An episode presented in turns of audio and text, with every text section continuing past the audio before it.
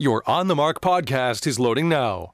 The On the Mark podcast is sponsored by the Sunbury Motor Company, family owned dealership since 1915, 4th Street in Sunbury, and Sunbury Motors Kia on routes 11 and 15 Hummel's Wharf.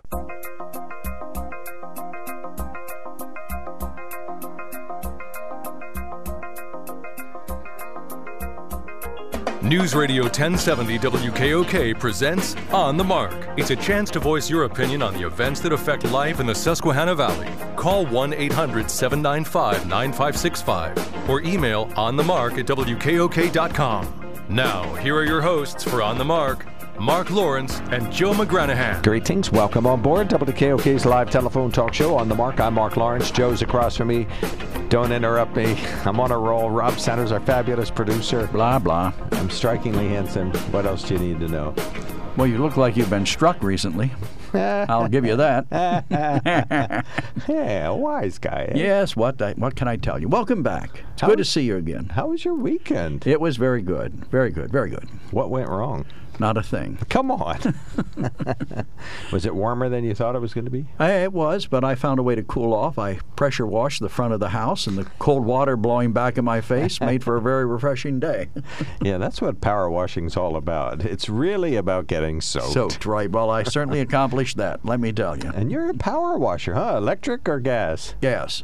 Oh, Of man. course, you know I love my gasoline. I guess so.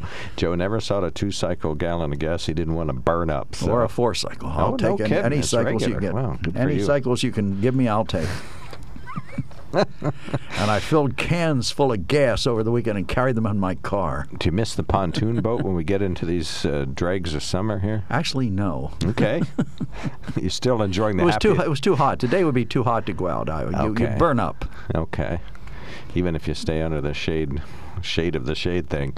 All right. well, Unfortunately, if, as the boat moves, the shade changes, and sometimes you just can't follow the shade. Okay. Well, at least you can make your own breeze then. You know, you can putter at about two miles an hour and make a two mile per hour breeze. That's true. On the mark, sponsor of the Sunbury Motor Company. Please check them out at sunburymotors.com. Toll free line now wide open. Call us now 1 800 795 9565. Rob Satter, fabulous producer, standing by, uh, ready to take your call. We'd love to hear from you. 1 800 795 9565. You can email us at on the mark at WKOK.com. We have one email left over from uh, Friday. I'll call that up with extra large font so Joe can read it. So Thanks. uh, no, no problem. No problem. You know I'm there for you. So there's that.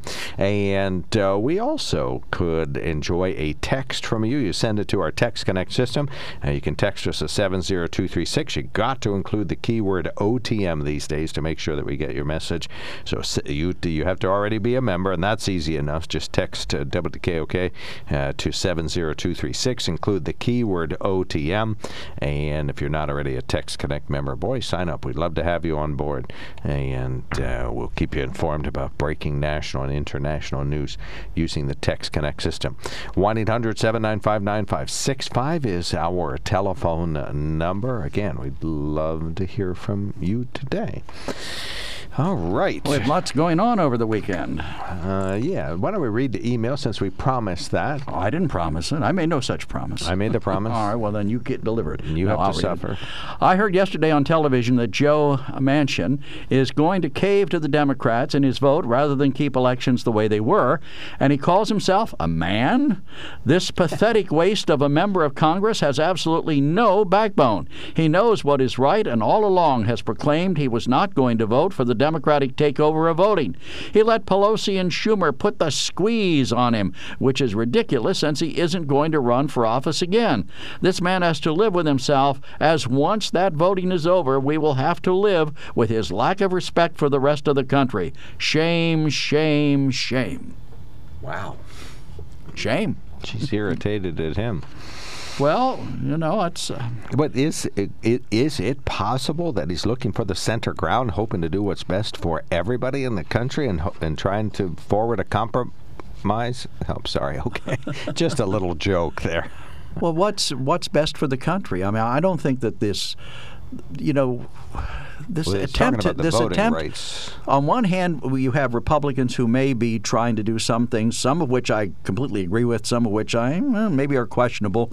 On the other hand, you have the Democrats who are basically saying you come across the border illegally, here's a thousand dollars, a voting card, and register Democratic. I don't think it's quite that bad. Stan, you're on the mark. Thanks for calling in.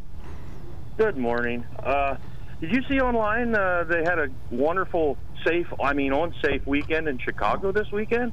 Another one? All the people that got shot because of a Lori Lightfoot's, you know, s- on strict, I mean, open gun gun laws. Yeah, all right.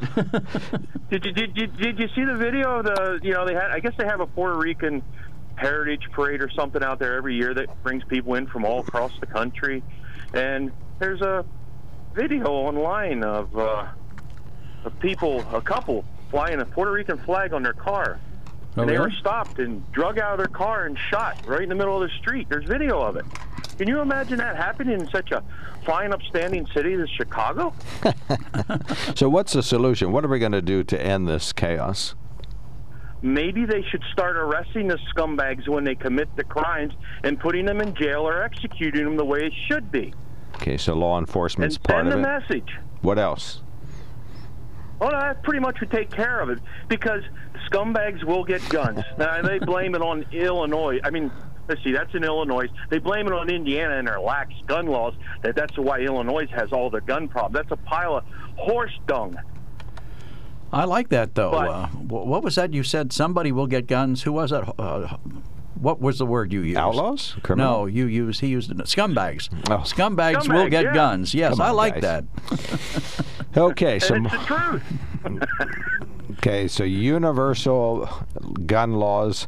Uh, if uh, let's see, if Indiana strengthened their gun laws and we had more law enforcement in Chicago, what else?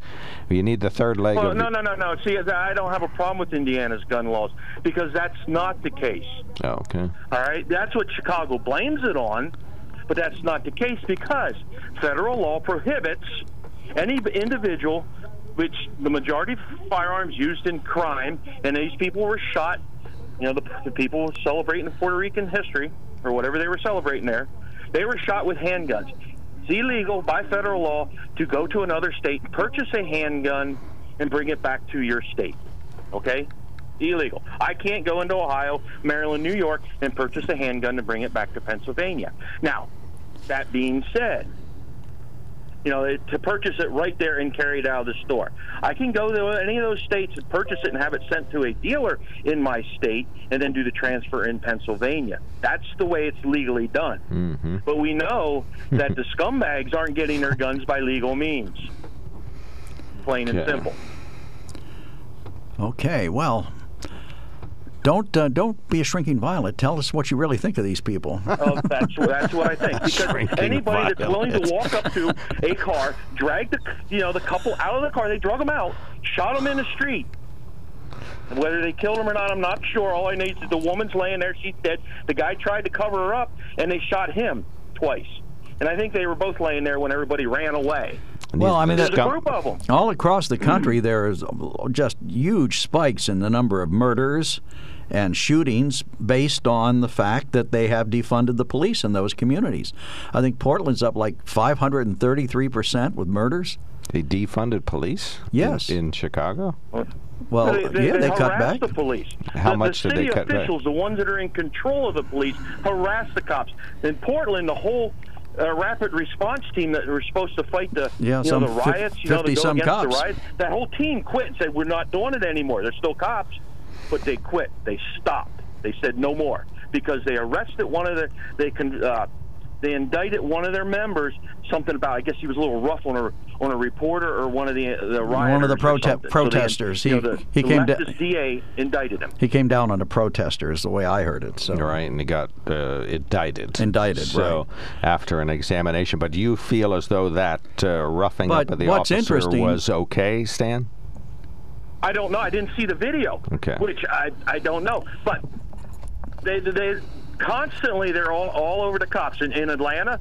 When that cop had to shoot that guy that had the taser, they fired him. They had to re- rehire him because they, you know, after the investigation, which was real on video, it's real easy to see. They said, "Oh well, maybe he wasn't wrong," and then police mm-hmm. union got involved, and they had to rehire him. But it, they immediately fired him.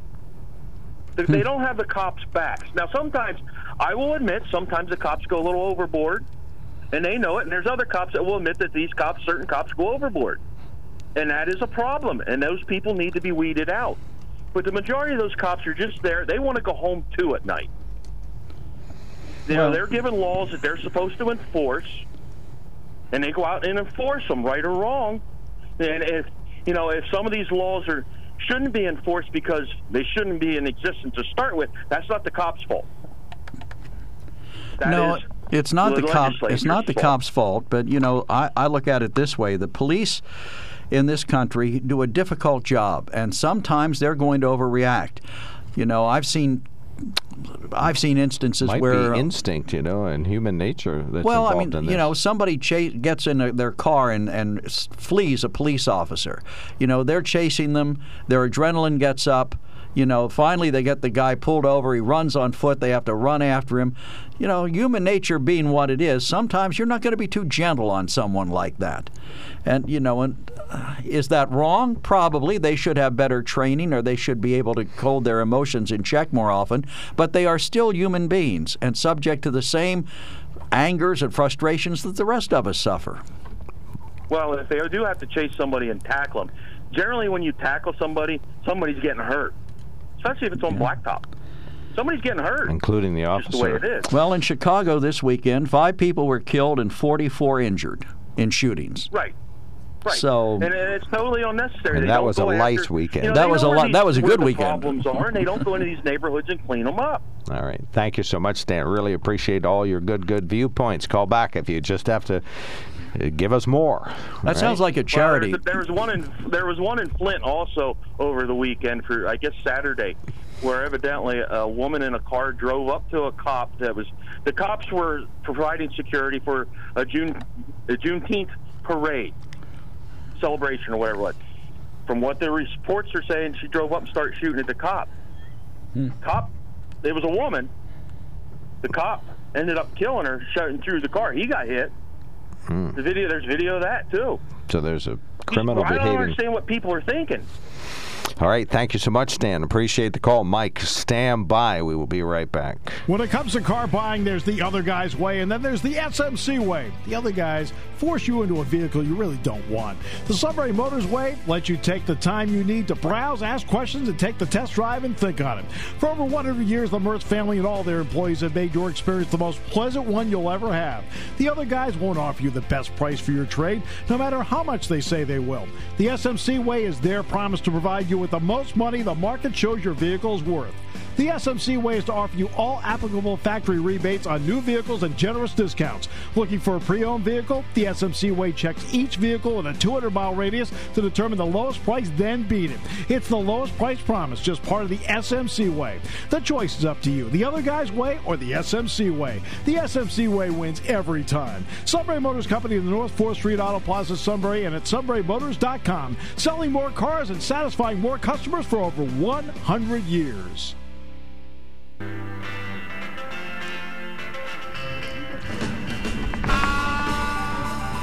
Joe, you knocked my phone charger on the ground through all your machinations this morning. I'm terribly sorry. No, I don't think you are. I think you're saying that. I'm going to have to teach you how to do an apology. This Mil p- gracias for your forbearance. Mike, you're on the mark.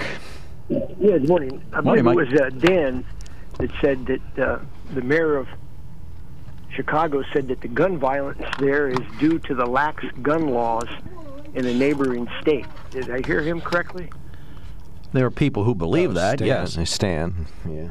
Yeah, Stan. Okay, so that that is a narrative that that you keep hearing over and over, and to me, it's just about like any other political narrative. When you do the research and dig into the facts, the narrative is generally false or twisted around to manipulate you. For instance, we just had uh, Joe Biden come out and say that he wants to make the rich pay their fair share, to tax them more. And but when you start looking at the numbers and see what the top one percent pay in the actual uh, amount of money into the federal government, it, it's more than basically the bottom half. Okay, I don't have the exact figures on it, but once you get down to the bottom 40%, they essentially pay no federal income tax. So, what what is the fair share? What what should everyone be paying? And then once uh, public opinion starts shifting a little bit, they, the the left and Democrats come out with a uh, another media story. For instance, the one and it was a company called ProPublica or something like that. They came out and said that you know these rich, the richest one percent, the elite, essentially you know pay like one percent, and and what they did was totally unfair. And once it was exposed, the story was never in the news. They basically said it would be like me. You know, we've had a big housing bubble here in my area, and I, and I, I think that my house probably went up, you know, 25 percent in the last year in value. Well, that 25% isn't my taxable income. It would only be taxable if I were to sell it under certain circumstances. But for the purposes of the article saying the rich aren't paying their fair share, they said, hey, the, the company Apple increased by $100 billion, but that guy didn't pay any tax on that $100 billion, so he was essentially paying no taxes. So it, it was a, a complete lie, yet it filled the airways and the news and everything for days. Okay, so it's it, it's not just that. I mean, it's everything. When Biden says he wanted to replace all the gas and diesel powered cars with electric cars to save the environment, well, when you start digging into what the reality of that statement is, it's not going to really do anything because at most you would cut down on greenhouse gases just directly by doing the the swap, the one for one, by 10%, which sounds like a lot, but in the big picture, it's really not. And then that doesn't even take in all the un- unintended consequences of making that shift in the greenhouse gases that are created there.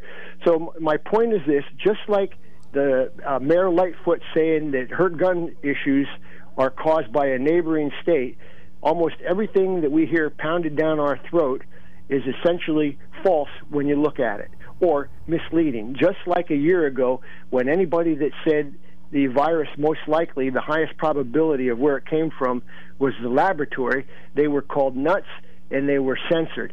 So, the, my position is this perspective comes with longevity and experience. And when you have people on the receiving end of these uh, manipulations, if they don't have the experience or the longevity in life to gain that experience, they're going to believe what they're told, they're going to believe the lies, and they're going to support the Democrat left, and things are not going to look good in two years, four years, six, eight, or however many you want to put on the end of my sentence. All right. So, uh, and so, what was is, your offense? Is Democrats are they the you you pointed out quite a few Democratic lies? Are there any such? Is there such thing as a Republican lie? Well, if you go back to the beginning of what I said, uh, these political narratives are put out to manipulate the minds of the people, and we'll go back to this statement. It's often believed that the Democrats are the party of the poor and the working people, but the reality is that has shifted over the last few election cycles. And the party of the rich is now the Democrats. And you can look at the donor list, you can see where the money's coming from, and that is true. So, right now, at this particular point in time, I'm going to have to say that uh, much of the false narratives and the manipulation is coming from the Democrat Party. It comes from both parties, but the overwhelming majority is coming from the Democrat left. What would be an example of any Republican lie, like like the election was stolen or fraudulent? Would that be an example of a Republican lie? Well, the, the, the statement. Well, first of all, they say anyone that questions the integrity of this last election is buying into the big lie, and the, the big lie is the election is stolen. Stolen. There's many people like me that question the uh, integrity of the election, and we want it to be proved whether it was accurate or not. But we're not saying the election was stolen. By saying the, everyone that supports Trump believes the election is stolen, that is the real big lie, as opposed to the big lie being said that it was stolen. Should be interesting to see how the dynamic you're describing plays out in Harrisburg with David Argall, who chairs one of the election-oriented committees in in the state senate, is interested in an audit, taxpayer-funded, bipartisan audit of Pennsylvania's last election. How are they going to get bipartisan support for that? Fully, well, he'll invite them to participate, but the state will pay for it. In, in Arizona, the Republicans are paying for it, but in Pennsylvania, this will be taxpayer-funded, and they're going to have to get agreement on this in, in a big hurry because they don't have many voting days left before they go to summer research or recess. So uh, we'll see how that plays out. But I understand what you're saying, Mike. I think uh, you know if if if you don't have confidence in the election, even if you find nothing through an audit, at least you uh, sort of underscore your confidence a little bit, or you might find that somebody was lying about the election. And as for Democratic lies being more abundant than Republican, I would I would have easily guessed it was the other way around, but I guess that's Of course you would. but see, I think that's that's we hear things differently, if depending upon whether we're conservative or Democrat. It isn't just that we say things and believe things and feel things differently, but I think we hear things differently. You know, when when I, if I put the word voter ID out there, Joe immediately thinks of you know people trying to defraud the election or coming up with lame excuses why they can't get an ID. But if I hear the word voter ID, I think that this is an opportunity to disenfranchise individuals who do wish to vote because we know that happens if you have voter ID laws. And do we know that it happens that people can't get IDs if they really want them? We uh, we know that. No, if- we don't know if- that. If you tighten up voter ID laws, you you end up with a number of individuals who do not vote of their own volition. They can't afford How it. They can't find do not the vote IDs. now? They can't we have them. thousands and thousands of people who, in most elections, the majority of the people don't vote. So what's the what's the deal here? Well, that's their fault. You know, Joe, that can be solved with uh, ballot harvesting. Once once we get into ballot harvesting made legal across all 50 states by HR one, we we can basically get a ballot from just about anybody that we want if you work hard enough. Okay, and that that harvesting can be said, hey, I'm going to harvest only in Democrat uh, precincts, and I'm not going to harvest in Republican or, or whatever. I mean, the the idea that Zuckerberg uh, was it Zuckerberg, Facebook guy, and his wife, you know, 500 million dollars to get out the vote in only uh, Democrat uh, heavy areas. I mean, who is the party of the rich? I mean, we're we're arguing and and we're trying to discuss, you know, who's lying more. But the bottom line is, you start right at the top. The, the lies come one after another out of Joe Biden. The, the, the border is closed, yet there's 200,000 people on the way every month to this border.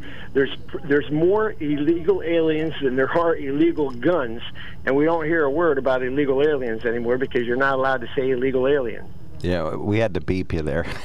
no, I'm just. I'll just- say it, illegal just, aliens. Just kidding. Little joke there. Come on now. We're we're talking about the federal the federal. Uh, you know everything that's written in the federal laws. Illegal aliens been purged from the list. Oh, is that? You know, yeah. And so think about it. Well- we talk about things being purged from the dictionary in you know North Korea, Russia, the Soviet Union. It's happening right here in the United States. The big purge. All right. Thank you so much, Mike. Thanks, for- Mike. Appreciate thanks your call as in. always. You guys take care now. Bye. Appreciate that. Tom, however, does not appreciate his call.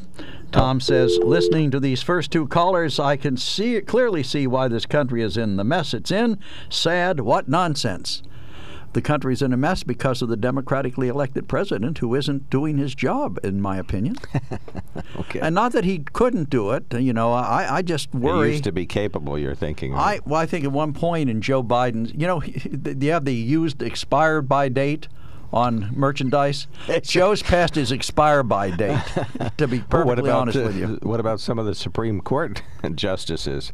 Although they have specifically when they get uh, selected, no expiration date. Right. They are they are good for the duration. actually expire. Expire, right. If they expire, there's a, the expiration date. Absolutely. But, you know, the Supreme Court recently has been defying all odds. They've been coming back with nine to nothing decisions.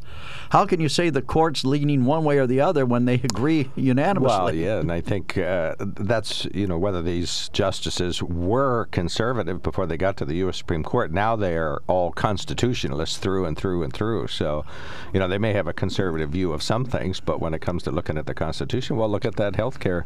You know, they they looked at that law. Now that law didn't really determine that the uh, uh, Obamacare was illegal. It really determined that the plaintiffs didn't have standing. So, you know, that didn't really give it another test. But it certainly it's going to be a while till we have another significant test. But we have gun law tests coming up. We Well, have abortion rights laws coming up. So we're going to hear. You know, by the by the time the summer is over, we're going to know what this U.S. Supreme Court is all about. And I think it's the politicians who are the problem. I always remember what Will Rogers said. He said, uh, politicians and diapers should be changed frequently and for the same reason. Why? Because they're. Oh, I get it. they're full of. Right. You know, so we, we, we really have all these politicians. I saw Bernie Sanders this morning talking about this bizarre notion of what infrastructure is now. Infrastructure to me is bridges, roads, things like that. Not He's talking. else, He's all right. got a liberal wish list of things that we're going to give away for free to He's talking about strengthening families and the nation's underground infrastructure. One of our listeners says new election laws being written dif- disenfranchise no one, but they strengthen the security of the vote. Amen. All right, thank you so much for that text. We'll take more. This is WKOK Sunbury. We got open phones during the 9 a.m. hour. Good morning, everyone, from WKOK Sunbury.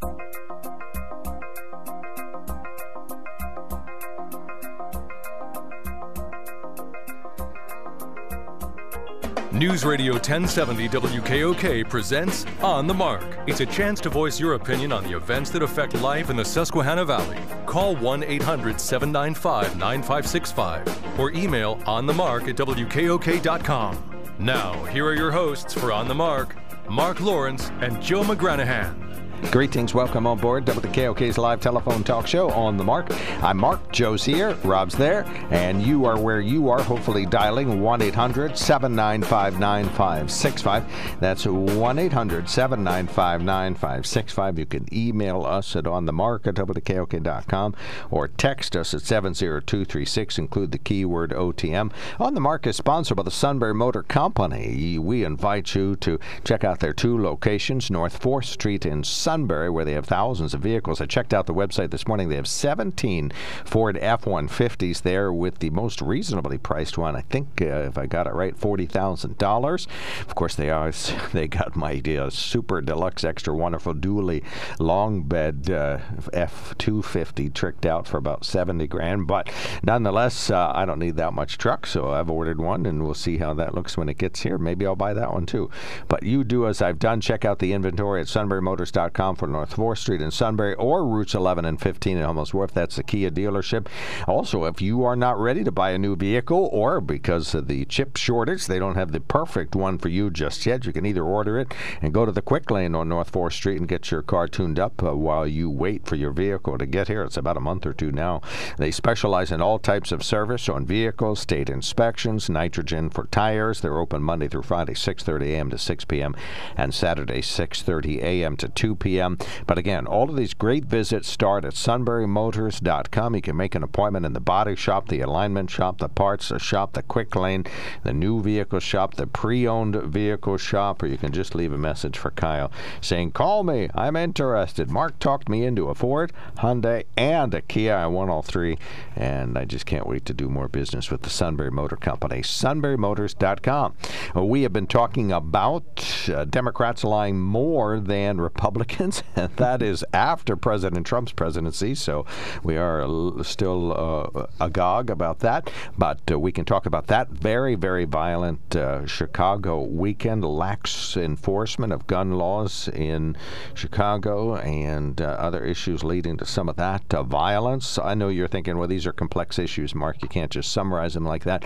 But that, I think you can. I think if you have violent individuals, you need more law enforcement, right? Isn't that That seems is reasonable. It simple? Okay. Yeah, right. I agree with you there. I thought I'd catch you in on this. Oh, you you got me on that one, brother. No, we can talk about that. Do we need more gun laws or just enforce existing gun laws? Uh, can we come up with a national standard for gun laws that do promote uh, safety? I think there's some reason that some urban areas are safer than others. Are gun laws a factor there or no? We can talk about that. Uh, let's see. We're going to talk No, they're not. Okay, thank you. You're welcome. Joe you knows. asked. You asked. I'm He's telling really you. been boning up on gun laws. So, what's the difference between a pistol and a handgun? Uh, pistol is six bullets, and a handgun has a clip. Okay, a magazine. All right, Magazine. one eight hundred seven Well, I call it a clip. You call it a magazine. Mm, That's To me, a magazine is something that comes in the mail once a week okay. month. That is a pretty acceptable difference. So we'll we'll take it.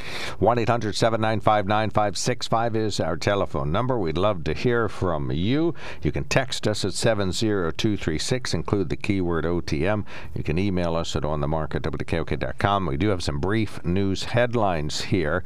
Pennsylvania gas prices have fallen three cents a gallon in the last week, according to GasBuddy.com. GasBuddy's daily survey of 5,200 stations in Pennsylvania. Gas prices are 1.7 cents per gallon higher now than a month ago and stand at 80 cents a gallon higher than a year ago. You can read the full Gas Buddy report at WKOK.com.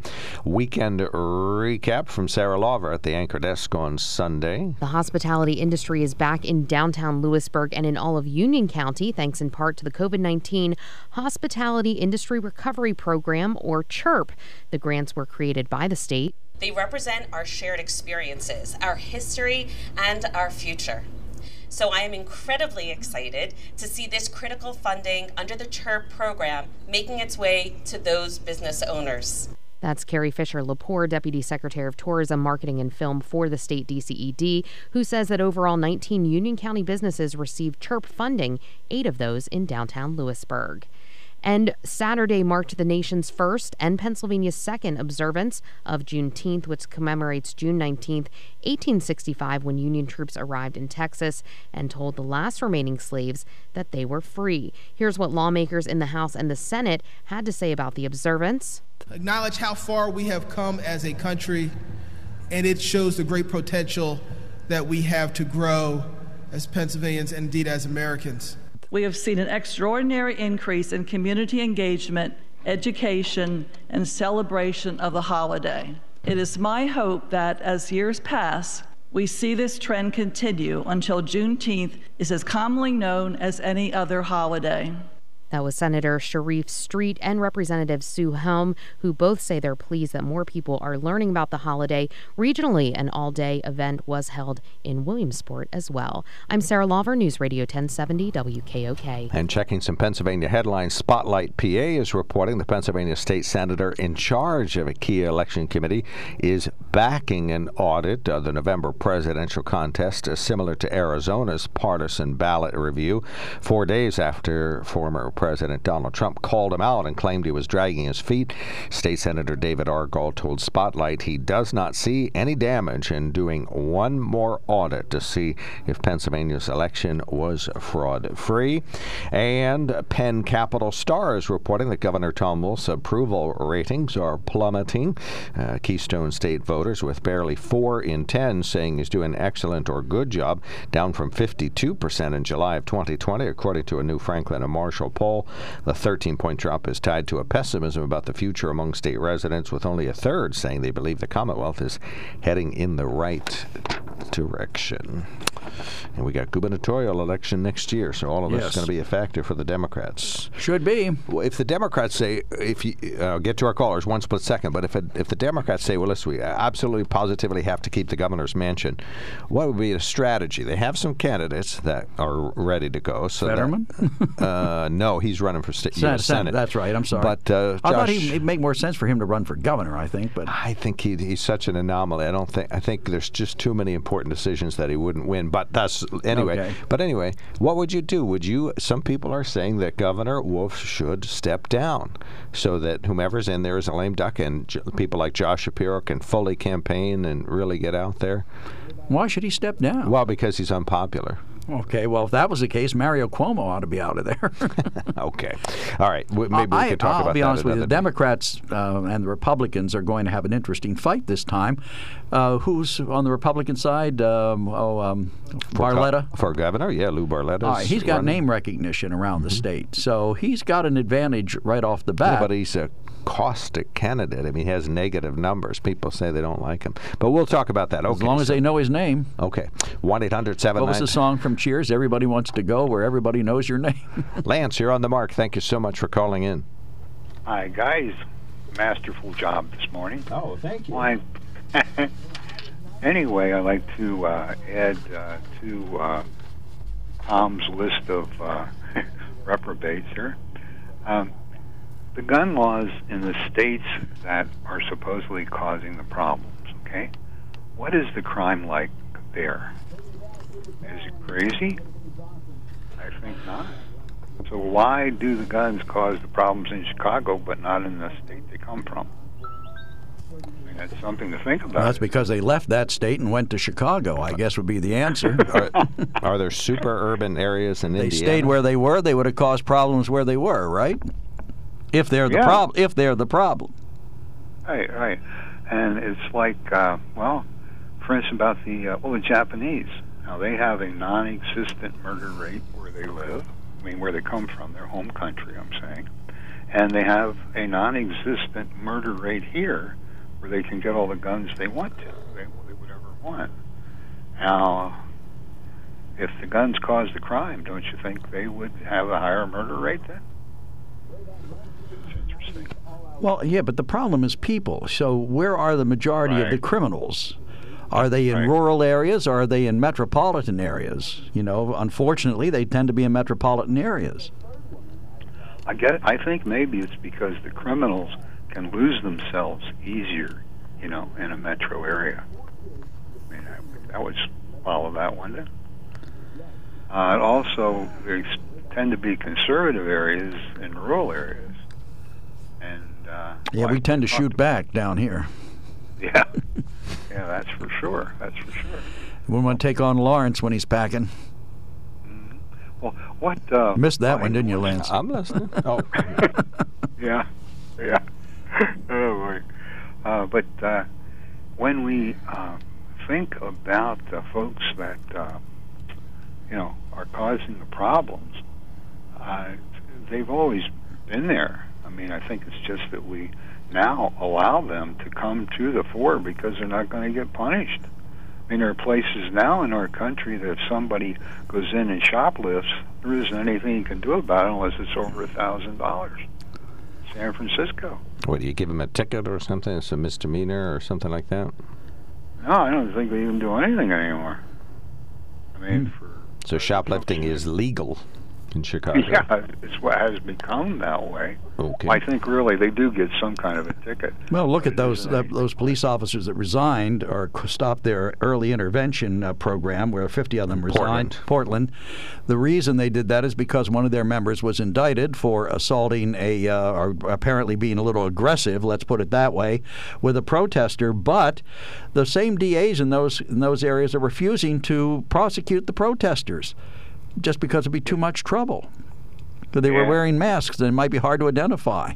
But still, they're giving a pass to the protesters and the people who are rioting, and not to the police. So been that thousands and thousands of people charged in Portland. To be clear. But they're letting a lot of them off. They're Oh, not. okay. They're Well, not that- processing. Not following through with the charges. All right. If you want to deal in general falsehoods, that's fine. But factually speaking, thousands of people have been charged by police and prosecutors in Portland. But anyway, Lance, go ahead. We've come Well, far now- afield from your point. no, not really. But now, now, as we think about the rich, now what Biden wants to do is tax their net worth every bloomin' year. That's crazy.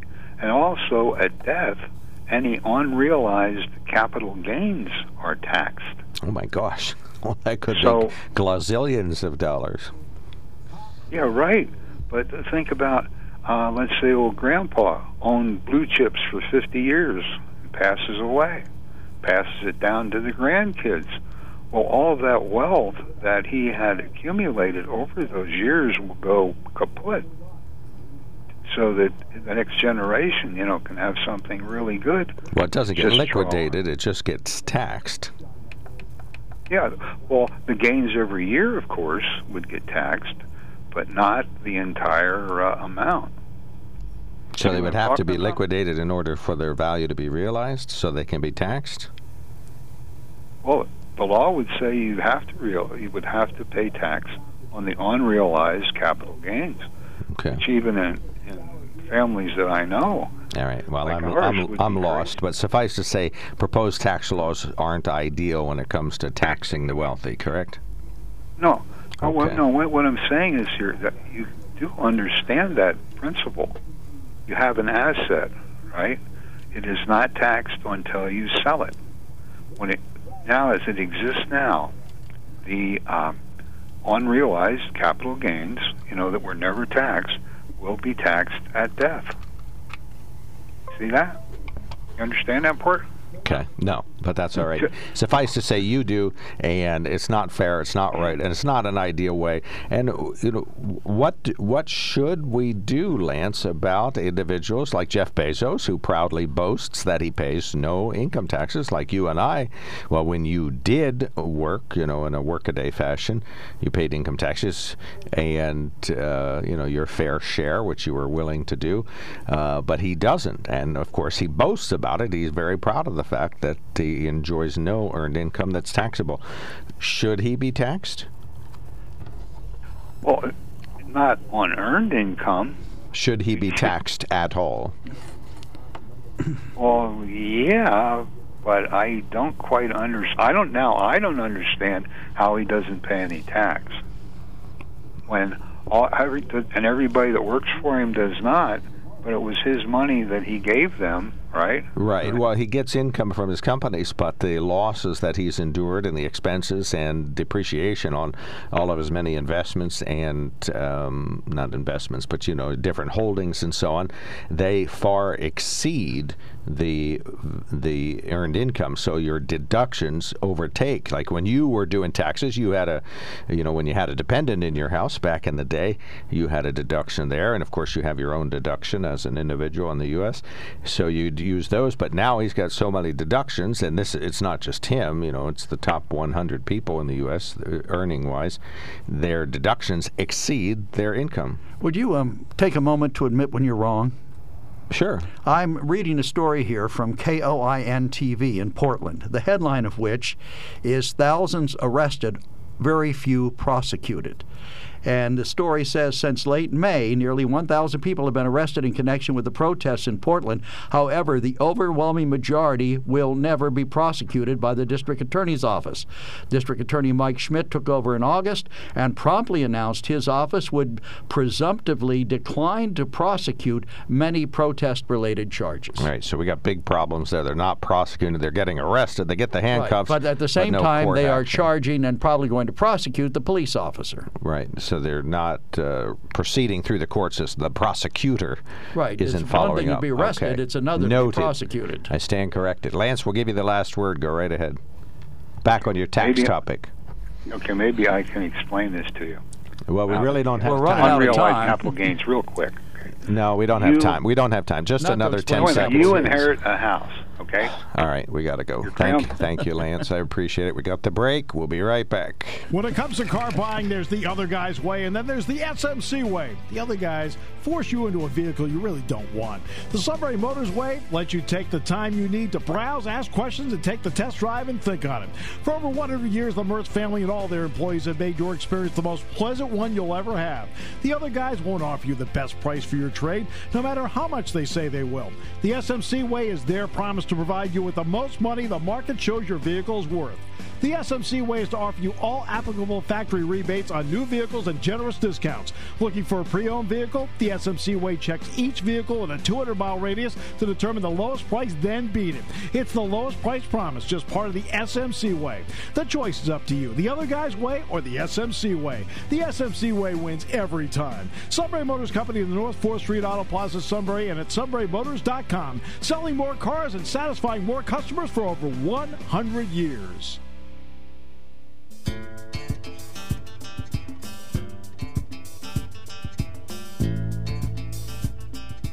No, that was Uh, Or uh, Steinhorn, yes. Sorry, thank you. Having a little trouble with your short-term memory over there, buddy. What was your name again? Joe. Just call me Joe. Jim, thanks for waiting for days and days and days. You're on the mark. Oh, hi. Go ahead, you're on the mark. All right. Hey, I'm calling about the Fabridam bags. I I have my family cottage here across from the Catbird Island, and I lost, lost about four inches of water since Thursday again. And I noticed when I crossed the bridge down there that there's like pleats in these bags that they're replacing with, and the water doesn't come to the top of the dam. And then I saw the last couple uh, readings, you know, in Sunbury, seven and a half feet, seven. It always was eight feet. No matter, you know, we're not in the middle of a summer drought yet. I, that's just it's frustrating. That's all. Well, the uh, river gauge is below the Fabridam, so it will Oh, only is it? yeah it'll measure whatever the river technically whatever it really is, although it, that's Oh, toward manipulated. Northumberland. Right, but maybe they're having a dilemma keeping the bag fully inflated. We'll ask the newsroom. I don't know, but you know, this year they're going to course around and uh, replace another bag. They shut our boating season down a month for the fall fishing. Right. You know? Well, it, it's always rather shallow up by Catbird Island. No, Yeah. you, they get water up there. When the dam is up, Than always talks about the fact that he can yeah, tell. 'cause well, I, I'm his neighbor. oh, okay. Well, you Yeah, can well- float up and down. and. Right, but there are places up there where your propeller is going to go bang, bang, bang, bang, bang on the bottom. Oh yeah, yeah. But uh, like at my beach, I, I've, I've never had it go up and down so bad at the beach where you put the boats in. You know, it always is constant. Well, the river level south of the dam has been relatively steady, so maybe they do have some variation at the Fabridam. We'll ask our news department to check it out. Yeah, check it out. It's, it's like I called two of My other gripe is that they don't keep it up for fall fishing. Right. Well, And I called. The, I talked to the new guy down there last year, and uh, he says to me, I, I says, "You want to get out and get on the river and see where the water goes that this dam goes to." I said, "I'm sure there's people up on the North Branch and all of us up here on the West Branch. We pay top dollar on taxes to have places here uh, that we can fish and keep it up. We don't freeze over till November the 30th." And he says, "Oh, I, I just turned the island. I never got off the island. You know, Mm-hmm. I think they ought to get off the island and go see where, where what all this dam does for the area." Right. Yeah, a lot of boats out over the weekend, that's for sure. All right. Thank you so sure. much, Jim. Thanks for Yeah. calling Thank in. you. well, you used to appreciate see a lot, used to see waterway patrolmen out there. I haven't seen the last five years I was boating. I don't think I saw waterways patrolmen out on the river once. But hmm. then, in a boat. Well, I know they're out there. yeah, They do okay. the BUI stuff. This, Cindy, you're on the mark. Thanks for calling in.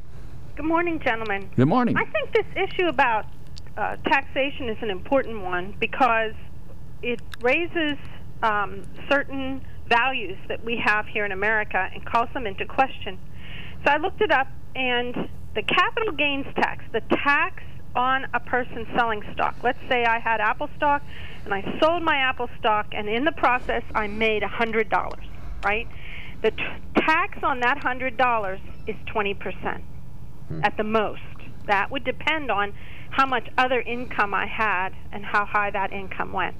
On the other hand, if I earned $100 working somewhere, my tax could be as high as 37%, depending upon what my income is. So if you have your money in, in stock and you make money, and the only way you make it actually is if you sell it. But if you return value to your pocket out of your stock, you get charged basically half as much as if you had gone to some place and worked with the labor of your hands.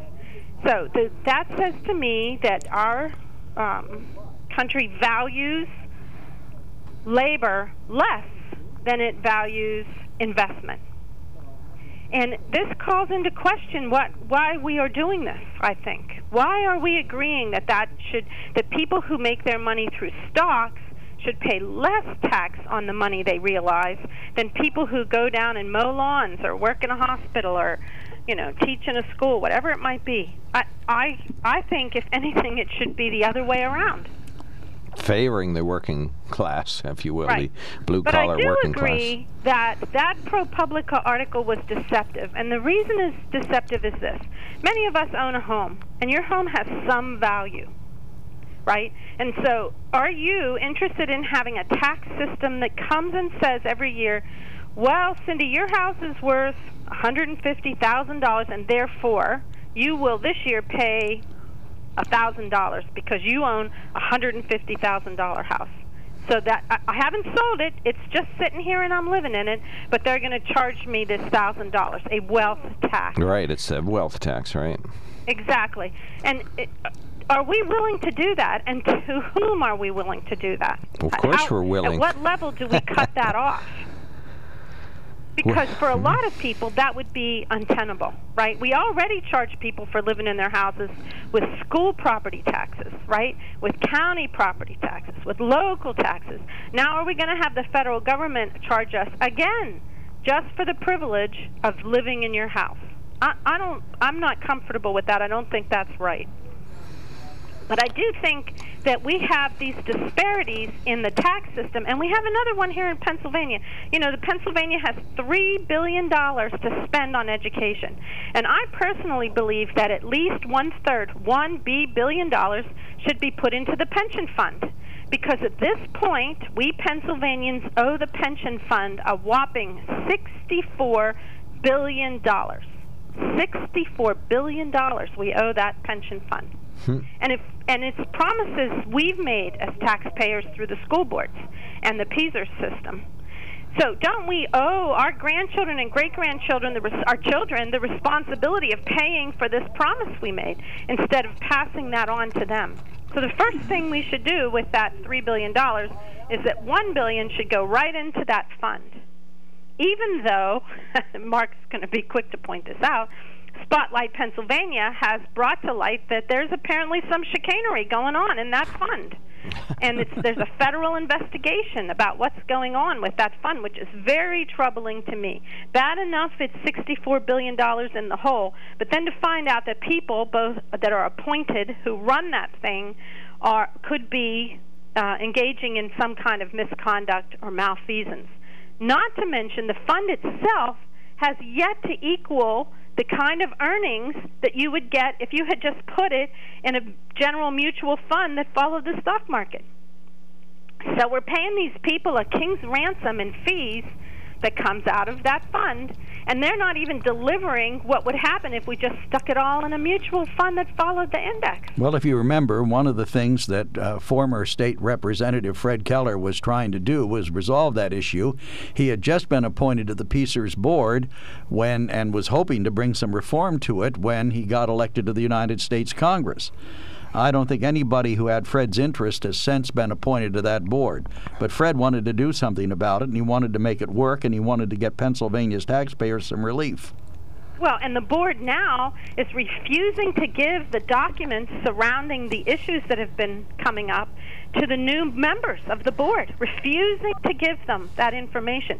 See, that's very troubling to me. The PSERS people are refusing to surrender facts about how they're managing that money to new board members. That's that wrong. doesn't pass the smell and there's a, test in a movement. anybody's world. There's a movement to fire their head and their uh, chief financial officer, or the investment officer. It sounds like there's certainly mm, incompetence, if not malfeasance. Well, it's very troubling. But we, one way or the other, by law, we owe the $64 billion to Right. this fund. So I say we let a this third happen. of that money, $1 billion out of the 3 billion they got from the feds, should go into that fund to try to shore it up. Over time, potentially, it could earn interest, it could earn value increases that could help to mitigate this problem. All right, we got you, That's Cindy. what I think. Good point. All right, Thank thank, you, you, so much. And that's what the show is all about. You calling us and tell us what, What you think. 1 800 795 9565. We're talking about taxes, capital gains, PSERS, school taxes, school pensions, and the upside down pension system, and the at least incompetent uh, management of some of the PSERS money, the Pennsylvania State Employees Retirement System. And we also talked about gun laws and lax enforcement in some states. But and we have an even better topic to discuss that we haven't gotten to yet and that we've been trying to get to since the start of the program. Should Mein Kampf be mentioned in a high school yearbook? Is the heart of that matter. Right, where a student listed it as his favorite book. And one uh, one team Worse, where, that where they worse, are called the same school has an Indian mascot. Right. yeah, they are all over the place. Oh, this is awful stuff. we're going to talk about that when we come back. All right, we are enjoying open phones 1 800 795 9565. I'm Mark Lawrence. Mr. Joe McGranahan is directly across from me. Rob Centers, our fabulous producer. We got open lines 1 800 795 9565. You can email us at onthemark at KOK.com or do as one of our good listeners has done and text us uh, at 70236 and he put in the OTM code. So we're going to read that on the radio when we come back. Welcome back. WKOK Live Telephone Talk Show on the mark. 1 800 795 9565 is the telephone number. Upper right hand corner, please, Joe. One of our texters says the Bezos of the world use the tax code by the government to pay as little income tax as possible. You want to place blame? Look at Congress. Right. That's a oh, good yeah. point. The, the rich people use their lawyers and lobbyists to convince Congress to lower the taxes and add more deductions. It's a nasty cycle of, of involvement. Uh, the proposed tax on the wealthy would be essentially a property tax on the perceived value at the time, says another listener. So thank you for that. Lance, you get 60 seconds. Okay. Now, you inherit a house. Okay. Grandpa back in 1970 or so paid $10,000 for it. It is now worth 135. You pay tax on the capital gains of all that 125. That's the way he wants it to work. I think that's fair. Who is he? Mr. Biden? President Biden? Yes. Okay. Yes. Well, it seems a little excessive. Okay, yeah, well, that's what uh, I was trying to explain, but I think I should have started out with a house example to start with, and I apologize. Begin with the end in mind. Who said that? Dr. Dr. Stephen Covey. okay. Thank you so much, and, Lance. And Mark Twain did the diaper thing. Oh, good. Thank you very much. That's well said. I'm sorry, it was Mark Twain. I said Will Rogers. Oh my gosh, you can't remember anything. You're No, I can't. misremembering now, Joe. Hit No, it. It is Mark Twain. All right. The Washington Post is reporting that the Cambridge Central School District, about an hour from Albany in upstate New York, has been dealing with two potential sources of embarrassment its yearbook and its mascot. Both issues in this predominantly white rural district are about race. In late May, the district's high school halted distribution of its 2020 2021 yearbook after discovering that a senior boy had named Hitler's Mein Kampf as his favorite book. When I read about this, I first thought administrators should let it be. Years from now, when other alums are ruling unflattering perms, are ruing rather unflattering perms or indispe- indefensible shoulder pads, this kid can regret having produced hard evidence of being an anti-Semite and or a jackass. Let the record stand, I thought, if only we can briefly consider holding future governors accountable for it. But now the writer sa- sees why this doesn't work. Uh, yearbooks ha- may feature the students, but they represent the school. The kid might not be, uh, might not be eventually embarrassed by his bigotry, but the school that let him show off that bigotry definitely will. So the school district recalled the yearbooks, which it turns out is not uncommon. Yearbooks have been recalled because a sign saying "blank the police" was spotted in a picture of a Black Lives Matter rally. There have been recalled. Uh, they've been recalled because of seniors' chosen quote was "build that wall," because a black student was designated most likely to become a wanted criminal, and because someone slipped in a Hitler quote and attributed it to George Floyd. oh, that's not very funny.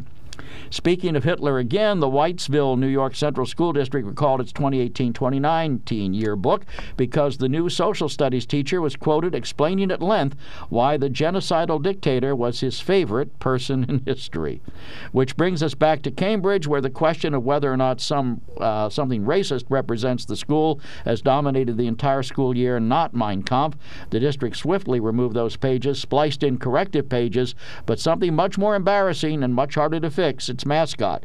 Cambridge's mascot, the Indians. A drawing of a Native American man in a feathered headdress featured prominently on the district's websites, Facebook page, its gym floors and walls, its team uniforms, and fan gear. At a school board meeting last week, after months of contentious community debate, the board introduced a resolution to retire the mascot and the imagery effective July 1st. But there are Native Americans who are fighting that. Uh, one of them says you're, they're basically trying to dismiss the culture of the Native Americans by admitting that these things were done to honor the Native Americans, not to hold them up to ridicule. Well, read the quote. Uh, uh, take it. St- start from here. Here's an argument from a Native American on the other right. side of that argument. John Kane, an indigenous activist and Cambridge alum, stated started a petition to retire the mascot. It reads in part Native mascots are dehumanizing and promote a damaging racial stereotype of an extremely marginalized people. It treats Native people as mere relics of the past, as if they no longer exist. It is erasure, it is genocide. That is ridiculous. he doesn't say that's ridiculous. No, I do. you do. I'm sorry, but I think that you know I'll grant you when the when the image is cartoon-like and plays to a stereotype, that's one thing. But the Washington Redskins, I go back to them now, the Washington football team, uh, their mascot was a very dignified Native American. So what's wrong with that? I'm I'm sorry, I fail to see, uh, you know, the Fighting Irish. I might find that leprechaun offensive as an Irish person, but I see no harm in it. I see no real harm in it. Do you? No, but maybe because uh, Native Americans were oppressed. I mean, this was their land, and we stole it, so now it, it became. Well, then why don't we give it back? You know, we're talking about reparations for people who, were slaves. Why don't we just give it back and all go back to Europe or where we came from and give the land back to the Native Americans? All right, that's fine if that's what you want to do. No, I mean that seems a- to be what you want to do. No, this is about a high school mascot. Should we uh, uh, hold up as being a uh, uh, somebody that's it's just a symbol, uh, something that's that critically important? I don't know. You know, wh- why don't they call them the uh, the, uh, the Cambridge soldiers? And you know, and, and to Well, what about veterans? the Shikellamy Braves? Well, you could argue that this uh, this conversation could be happening here, although it's not widely happening here. So that's I'm more that's intrigued by the, the the fact that they recalled the yearbook because a kid said his favorite book was Mein Kampf, and you know obviously that sparked outrage and they're tearing up the pages of the right, book. because the yearbook But did they- represents the school, not just the kids. Did they ask him to explain why it was his favorite book? If you know you talk about from a his, an historical perspective that that is my favorite book because it demonstrates to me the beginnings of the most evil period in the world's history. This is an important book in understanding the mindset of the man who became the most tyrannical murderer in the history of our world. You know, if if that's if that was his motivation, I have a feeling the high school kid didn't have that in mind. You do at age 60, 70 Well, plus. we don't know because we didn't history ask the kid. We just ripped it up. And why? How why do you know did they? didn't ask the kid? Why did they wait until the book was published? Nobody caught that going in. Where's the uh, faculty advisor? She was asleep.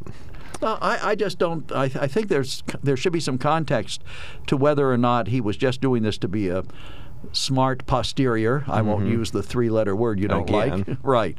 Um, you know, or whether he was really had some motivation, actual intellectual motivation, for saying what he said, or making that that uh, that what that gesture, I guess you could call it. Then the other teacher, speaking of Hitler, the White the Whiteville School District, uh, we got back on a social studies teacher was quoted explaining at length why the genocidal dictator was his favorite person in history.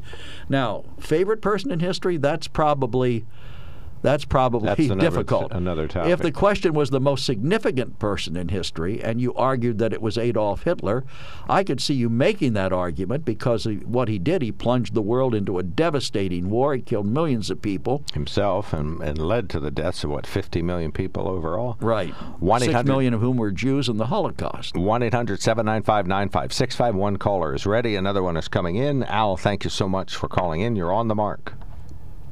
Weren't we all Shikellamy Braves? You betcha, One buddy. time, except for Joe. No, I was a William Penn Tiger. Go Tigers. Well, Fred Keller, Fred Keller was a Shikellamy Brave, Yeah. and um, us Shikellamy Braves were always proud of our uh, our name. Well, I think uh, in part at Shikellamy we avoid some of these dilemmas in that the brave isn't caricaturized. It's kind of honored as being a tough, a tough cookie. That made no difference to the Washington Redskins people. Well, yeah, the, that that is a little, you know, it's all right, but that's what they called them back then, the Redskins. You know, and and they you know, had a name for them. That's what that's what it was. And then now some people find the Redskins offensive, but I'm just saying that we were all Shikellamy Braves and we were kind of proud of it. And uh, you know, he knew Conrad Weiser, right? Right. And he's a distant relative of my family's. okay. All right. And they had Conrad uh, Shikellamy had a dream one time and Right. gave uh, in the dream he gave um, No, the island Conrad, Q- Conrad Weiser had a dream. You got the story backwards. Conrad Weiser Yeah, had a dream, okay. and he dreamed that Shikellamy gave him the Isle of Q. And so Shikellamy gave him the Isle of Q, but then said, I think we shall dream no more. Is that true? That's the apocryphal story. I don't know whether yeah, it's true or not. say. And then another another fact from Conrad Weiser was he was fooling around with this squall that was Shikellamy squaw. Oh my God! He got, Fooling around with a squaw. Oh my gosh! yeah, he rode his he rode his horse off of the Shikellamy lookout, and he hollered, "She killed me." Oh. Moving on. All right. All Thank, right, thank you, Al. Thanks for calling. Yes. Next time, Go call back to- some other radio Go back station. to doing a little of this and a little of that. So, thank you, sir. All right, uh, Cindy, you get 60 seconds. Go right ahead. I want to point out another disparity, I think, unfair taxation policy. This one is in the Commonwealth of Pennsylvania. In the Commonwealth of Pennsylvania, we do not apply income tax to pension or Social Security payments, no matter how high that pension might be. So you're thinking, oh, come on, Cindy, how much could it be? Well, that PSERS SERS group awards pensions over $300,000 a year. What? So those people get a pension over $300,000 a year on which they pay not one dime of state income tax or of local school income tax. Not one dime for the rest of their lives. And I think that's wrong. I think we need to change that policy. And that's right. just a tax policy. We got can fix that.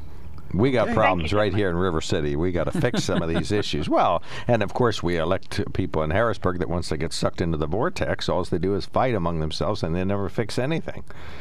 All right, one of our listeners says, Joe, Joe, Hitler was a murderous dictator. But between Stalin and Mao, I believe there were way more murdered in the name of communism. Well, I'm not, going to argue that. I'm just saying that in this case, this kid wasn't asked why he why he picked out Mein Kampf as his favorite book. The teacher, uh, I, gra- I guess, made a mistake in using the word favorite. Who was your favorite person in history, as opposed to who was the most significant person? And I'm sure there are other people would argue Jesus, and people would argue Hitler, and people would argue Mao Zedong, possibly. I mean, you could you could argue any number of historical figures, and that would be a valid discussion, would it not? If you were having that discussion, which we aren't. All right, now back to our Native American Shikellamy Braves, uh, Cambridge Braves. Read this paragraph here. I'm not going to highlight Okay. it while you read it, but there it is. Dylan Honi- Honiost, a member of the Oneida Oneida Nation, started a petition. Onondaga. Onondaga, okay, I'm sorry, different tribe. He started a petition to save the mascot. He's campaigned fiercely to preserve it and was subsequently elected to the school board in a landslide. His argument is about pride, tradition, and, like Kane's, erasure. Removing the Cambridge Indian name and logo, he said on his Facebook page, would be contributing to the erasing of the American Indian, hmm. as if racial stereotypes and cultural appropriation were keeping the race itself alive. That's the editorial comment from the writer. That's not what he said. Okay, yeah, yeah, you forgot to do the close quote. Close So, quote, Yes, scratch that racial stereotypes. But that is very interesting to point out because, you know, how top of the mind would Native Americans be if we didn't have them as, uh, you know, Shamokin Indians and Shikellamy Braves and that What did you play when you were a kid? You ever play Cowboys and Indians? Mm-hmm. You ever play the Indian? Did you win or lose? Uh, I Scalp anybody? I think we played war. oh, war. Okay. Yes, and because of my last name, I was a German. Well, we played Cowboys and Indians. We had cap guns. Some of us had bows and arrows And that had those little rubber things on the end that if you shot the arrow right, it might stick to something. Okay, right, a ru- suction cup. Suction cup on the end. Oh, Thank you. you know, so we did those things, and you could buy. You could go to the store and you could buy a Oh. little Indian headdress. All right, we got to take a break. We'll be right back. Stand by, Dick. We'll be returning shortly. The other guy's way, and then there's the SMC way. The other guys force you into a vehicle you really don't want. The Sunbury Motors way lets you take the time you need to browse, ask questions, and take the test drive and think on it. For over 100 years, the Mertz family and all their employees have made your experience the most pleasant one you'll ever have. The other guys won't offer you the best price for your trade, no matter how much they say they will. The SMC way is their promise to provide you with the most money the market shows your vehicle is worth. The SMC way is to offer you all applicable factory rebates on new vehicles and generous discounts. Looking for a pre owned vehicle? The SMC way checks each vehicle in a 200 mile radius to determine the lowest price, then beat it. It's the lowest price promise, just part of the SMC way. The choice is up to you the other guy's way or the SMC way. The SMC way wins every time. Sunbury Motors Company in the North 4th Street Auto Plaza, Sunbury, and at sunburymotors.com, selling more cars and satisfying more customers for over 100 years.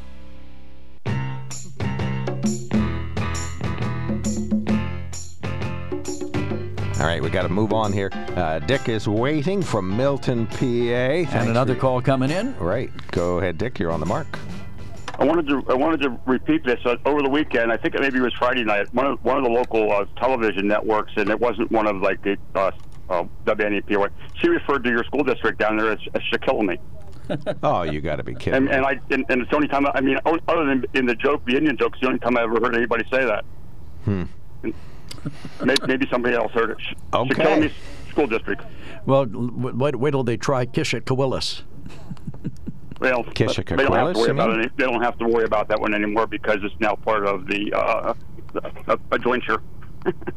Kishacoquillas is a, Kishacoquillas? i- Yeah. Is that a district or a In- school? In, in, Indian Valley, uh, Chief Logan, and Kishikaquit Willis, they're all part of the, uh, the Lewistown, the, the county down there. Oh, they have they're a in county school Lewistown district. now. Okay. Yeah, I remember. All right, thanks a lot. Yep, thank you very much. And Al, you're on the mark. You get 60 seconds. Won't need it. we we both had it wrong, Joe. Uh, Conrad Weiser had to give Chief Shikellamy his rifle because Chief Shikellamy dreamt about the rifle first. That's right. Yeah, and then you got Conrad Weiser, dreamt about the Isle of Uh, Q. yeah. So we both had it wrong. Is so this let's a get joke? joking Oh no, I had it. I had it right. I just didn't have it complete. But you're right. That was Conrad Weiser was first with the with the having to give up his rifle. Okay. Is this a joke? And then the no, old, it's uh, it's it's driving apocryphal. off- I'm sure. riding his white horse off the cliff. That's just a bad joke I made up. Are you sure? She sure? killing me. You I- get it? right, She I get killing it. me. We Just- get I wouldn't it. put too fine a point on it if I were you, Al. Well, I said it wasn't a good joke. And you were right. well, you certainly were right All right, about that. thanks, guys. All right, Thank thank you you. so much. Have a good week. Appreciate that. You see, you don't believe that story about Conrad Weiser and Shikellamy. Uh, not believe that story. That's a little too strong. But you know, whatever. It's folklore, so um, that's fine. So if I dreamed you gave me your new phone, But does the use would you do it? Does use wait? What? what If that I had a dream last night, you gave me your new $800 phone. All right, it wasn't that much. Oh, okay. Only because the way things are with the chip shortage, they give you six or seven or eight hundred dollars for your old phone. Do they really? Yeah, okay, it's well, strange. Hey, life is It's like good. buying a car. so You're a lucky man. right.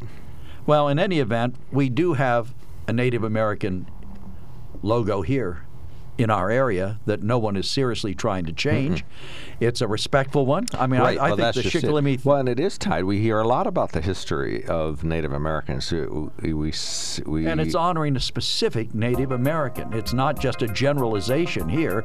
It's honoring Shik- Chief Shikellamy. Right. Maybe that's why. All right. To be continued. But thank you so much, everybody, for tuning in and listening in. Joe, thanks for being here. All you got to do with that laptop is close the lid. You don't have to do anything else. Well, that's true. Shut her up. All right. You are listening to On the Mark, and we appreciate it. We'll be back tomorrow at 8.30 a.m. This is News Radio 1070 WKOK Sunbury, 10 a.m. Time for the Dan Patrick Show. Then Dave Ramsey on WKOK.